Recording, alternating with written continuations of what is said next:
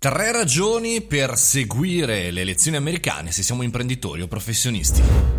Buongiorno e bentornati al caffettino, buon inizio settimana, buon lunedì, sono Mario Moroni e qui davanti alla macchinetta del caffè parliamo virtualmente oggi delle elezioni americane eh, che saranno chiaramente in questa settimana, domani, ma chiaramente lo strascico di comunicazione, di news, di Potenza di fuoco di comunicazione sarà per tutta la settimana, se non per tutto il mese di novembre. Eh, ragionavo l'altro giorno con un amico e dicevo: Ma caspita, è possibile eh, che gli imprenditori italiani non siano ossessionati da queste elezioni, non guardino quelle elezioni come se fosse veramente il sacro graal. Allora a questo punto ci sta per me condividere con voi tre ragioni per cui è necessario, secondo me, seguire, anche non in maniera ossessionata, ma seguire bene le elezioni americane. Il primo motivo è chiaramente legato alla comunicazione. Tutto arriva dagli Stati Uniti. Se ci pensate bene, sia la comunicazione politica che quella imprenditoriale passa sempre prima da quel mondo lì e poi dopo arriva in Europa e dopo qualche tempo arriva anche nel sud Europa, in Italia, in Spagna, eccetera. Cioè copiamo, cloniamo a volte le cose positive, a volte anche le cose negative di quella comunicazione. Quindi sapere in anticipo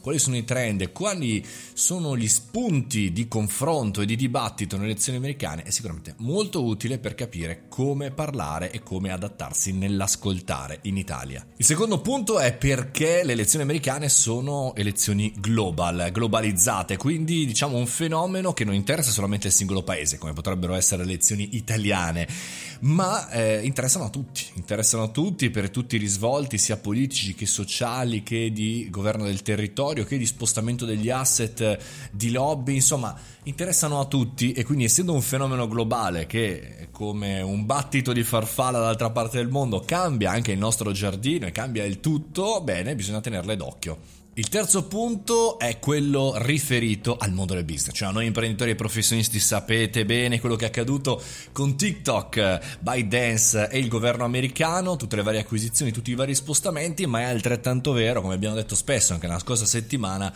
che Facebook, Amazon, Google, cioè tutte le giga company sono all'attesa, nell'attesa di capire che cosa accadrà nelle elezioni americane. Sono il vero banco di prova della comunicazione social e non soltanto, ma anche del governo del territorio. Abbiamo parlato anche la scorsa settimana eh, delle paure di rivolte che Facebook ha sedato con i contenuti virali stoppati, eccetera, eccetera. Quindi fondamentalmente per chi lavora come noi nel mondo marketing, nel mondo digital, sono delle elezioni veramente derimenti. Potrebbero essere o le stesse elezioni di qualche anno fa in cui vinse Trump quasi all'ultimo secondo, che hanno cambiato anche la geometria della comunicazione digitale, oppure invece con Biden forse una discontinuità eh, che non si vedeva dall'epoca appunto di Barack Obama. Staremo a vedere, staremo a vedere, staremo a sentire. Io non vedo l'ora di vedere il buon Enrico Mentana su lunga maratona, mentre noi chiaramente questa settimana nel maratone ne faremo tutti i giorni col podcast e chiaramente giovedì riprendiamo il nostro amato e bellissimo